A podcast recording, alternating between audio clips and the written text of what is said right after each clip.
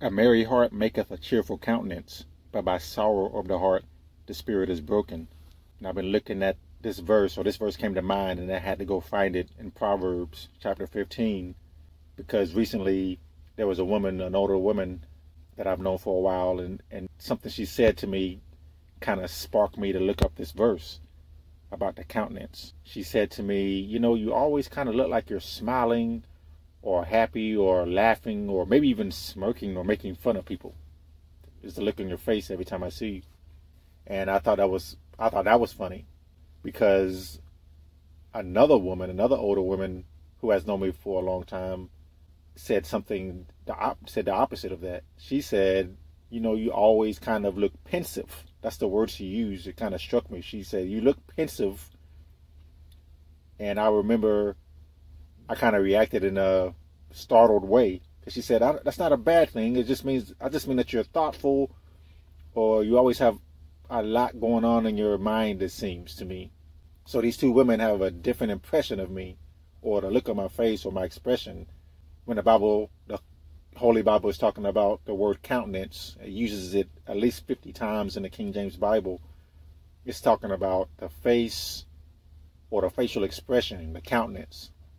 And as I said, I, I thought it was remarkable that these two women had a different impression of me, very different impressions of me. And I had to think about that. And the only thing I could come up with is I suppose it depends on who's looking at me maybe the people who are more at peace or more content or more happy. I don't really like to use that word because that's a conditional word, but I hope you understand me. They look at me and they can see that in me. And the people who have a lot on their mind, they look at me and other people and they see themselves. They see a reflection of themselves. Maybe they're thoughtful and pensive and depressed. I don't know about all that.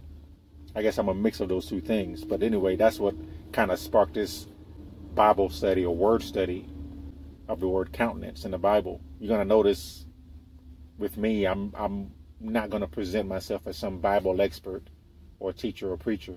It's just me opening the Bible up and letting it teach me, letting the Holy Spirit show me things, not just trying to use my own intelligence because that's limited. I know a lot of very smart people who are always depending on their own discernment, their natural discernment, their observational skills, and their experience. And they think that's all there is. They shape the whole world around that. Well, then they've made themselves into God now because nothing else matters to them except what they can sense. And of course, they failed or they're wrong. They're flawed in their thinking and their believing. They've made themselves into God they've made themselves, they've made their minds an idol. But that being said, this word countenance is really interesting in the Bible. You remember in First Samuel, where they're describing David, the Bible is describing David, and it's describing him as a boy, a young man, as someone with a beautiful countenance. First Samuel 16, 12. A beautiful countenance and goodly to look to and the Lord said, Arise, anoint him, for this is he. All the other brothers, young men, they were also, I think, physically attractive and probably had some kind of intelligence or speaking skills, people skills, those kind of things. And people liked them. But the Lord was looking at David's heart. And for some reason or somehow, what was in his heart the kind of person that David was, even as a young man, it came out through his countenance. It showed in his face and his facial expression. That's really deep.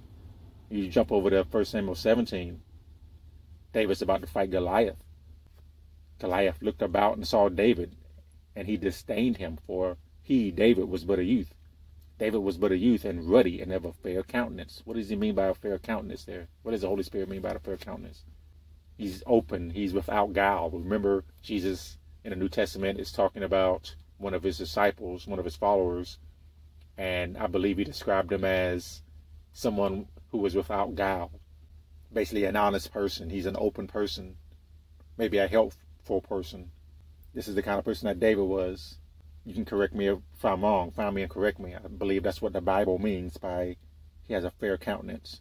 That's the same way Tamar one of the, the daughter of Absalom, Tamar, who got assaulted in the Old Testament there, where she was described as a woman of, of fair countenance. Sound like she had the same kind of spirit or bearing as David. Just a good, nice person as far as people are good, far as we can call people good.